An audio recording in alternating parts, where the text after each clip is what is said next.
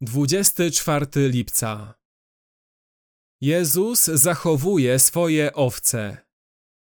Szymonie, Szymonie, oto szatan wyprosił sobie, aby was przesiać jak pszenicę. Ja zaś prosiłem za tobą, aby nie ustała wiara twoja. A ty, gdy się kiedyś nawrócisz, utwierdzaj braci swoich. Łukasza 22, 31 i 32. Pomimo, że Piotr w rzeczywistości poniósł sromotną porażkę, zapierając się Jezusa trzykrotnie, modlitwa Jezusa zachowała go przed całkowitą ruiną.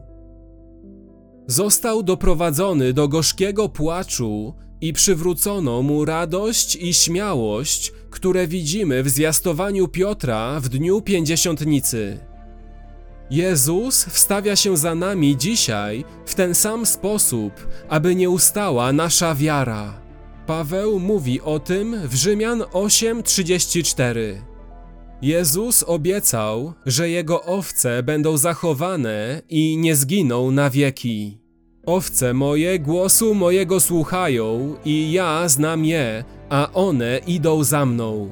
I ja daję im żywot wieczny i nie zginą na wieki, i nikt nie wydrze ich z ręki mojej.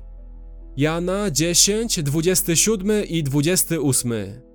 Powodem jest to, że Bóg działa, aby zachować wiarę owiec. Ten, który rozpoczął was dobre dzieło, będzie je też pełnił aż do dnia Chrystusa Jezusa. Filipian 1:6 Nie jesteśmy pozostawieni samym sobie, aby toczyć bój o wiarę. Bóg to, według upodobania, sprawia w was ich chcenie i wykonanie. Filipian 2:13 Masz zapewnienie Słowa Bożego, że jeśli jesteś Jego dzieckiem, On was wyposaży we wszystko dobre, abyście spełnili wolę Jego, sprawując w nas to, co miłe jest w oczach Jego, przez Jezusa Chrystusa.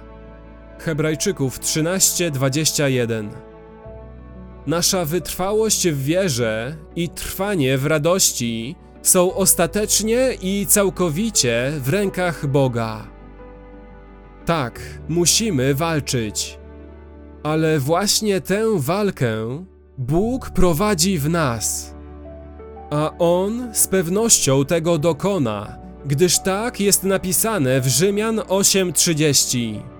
Tych, których usprawiedliwił, tych i uwielbił.